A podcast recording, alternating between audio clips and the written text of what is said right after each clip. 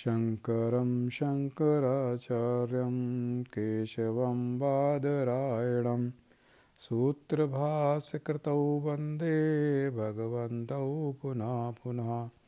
ईश्वरो गुरुरात्मेति मूर्तिभेदविभागिने व्योमवद्व्याप्तदेहाय दक्षिणामूर्तये नमः। ॐ शान्ति शान्ति शान्ति। वसुदेवसुतं देवं कंसचारोणमर्दनं। देवकी परमानन्दं कृष्णं वंदे जगद्गुरुं। कृष्णं वंदे जगद्गुरुं।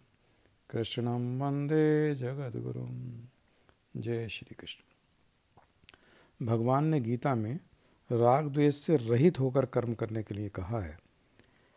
समान भाव में स्थित होकर करने के लिए कर्म कर, करने कर्म करने के लिए कहा है।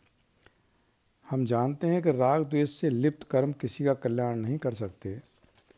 जैसा कि हम जानते हैं कि सभी को अपने जीवन में आता हुआ सुख ज़्यादा अच्छा लगता है और जाता हुआ सुख उससे भी बुरा लगता है। इसके ठीक विपरीत दुख आता हुआ बुरा लगता है लेकिन जाता हुआ दुख सभी को अच्छा लगता है। इसलिए सुख और दुख दोनों के साथ अच्छा और बुरा शब्द परिस्थिति के अनुसार जुड़ा रहता है। इसी प्रकार अगर हम अपना कर्तव्य करने में सुख का अनुभव करते हैं, तब हम उस कर्म को स्वार्थ बुद्धि के साथ करना चाहते हैं। वहीं अगर दूसरी ओर हमें अपने नियत कर्म को करने में अधिक परिश्रम या प्रतिकूल परिस्थिति के कारण दुख का अनुभव होता है, तब या तो हम उस कार्य को आरंभ भी नहीं करना चाहते या फिर कोई ना कोई बहाना बनाकर बीच में ही उसे छोड़ देते हैं। गीता में भगवान श्री कृष्ण अर्जुन से कहते हैं जय पराजय, लाभ हानि और सुख दुख को एक तरह का ही समझकर युद्ध के लिए तू तैयार हो जा। इस प्रकार युद्ध करने से तुझे पाप को प्राप्त नहीं होगा। उस समय युद्ध करना अर्जुन का कर्म था, जिससे वे विचलित हो गया था, मगर भगवान ने उसे याद दिला दिया।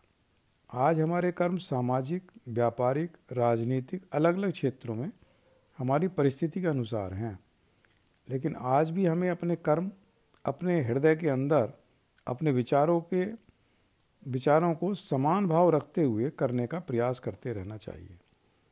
दुख या प्रतिकूल परिस्थिति आने पर भी हम अपने शास्त्र विहित कर्तव्य को पूरी निष्ठा, ईमानदारी और तत्परता पूर्वक लोकहित की दृष्टि रखते हुए करते रहना चाहिए। यही हमारा स्वधर्म है। कर्मों में राग द्वेष रखना ही पाप की श्रेणी में आता है।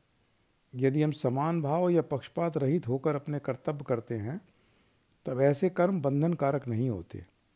शायद ही कोई संत महात्मा हो, जिन्होंने ये नहीं कहा कि निस्वार्थ भाव या लोकहित की दृष्टि से कर्म करते हुए हम कर्म बंधन से मुक्त रहते हैं। गीता में संभाव या समता को ही योग कहा गया है, समत्वम योग उच्चते यानी कि कर्म की सिद्धि, असिद्धि आदि में समान भाव रखते हुए और आसक्ति से रहित होकर कर्म करने की बात आती है। यदि हम समान भाव या निस्वार्थ भाव से अपने कर्म को नहीं करेंगे, तब विपरीत परिस्थिति के आने पर हम विचलित हो सकते हैं और कर्म को पूरे मनोयोग या एकाग्रता पूर्वक नहीं कर पाएँगे। इसका परिणाम भी हमें ही उचित समय आने पर स्वयं को ही भुगतना भुगतना होगा। कर्मों में समता ही कुशलता है योगा कर्मोसु कौशलम, गीता में आता है। यानी कर्मों में कुशलता ही योग है।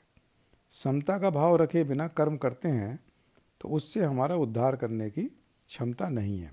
इस तरह के कर्मों में कि यदि हम समता का भाव नहीं रखेंगे तो उन कर्मों से हम बंधन में पड़ जाएँगे और उद्धार नहीं होगा।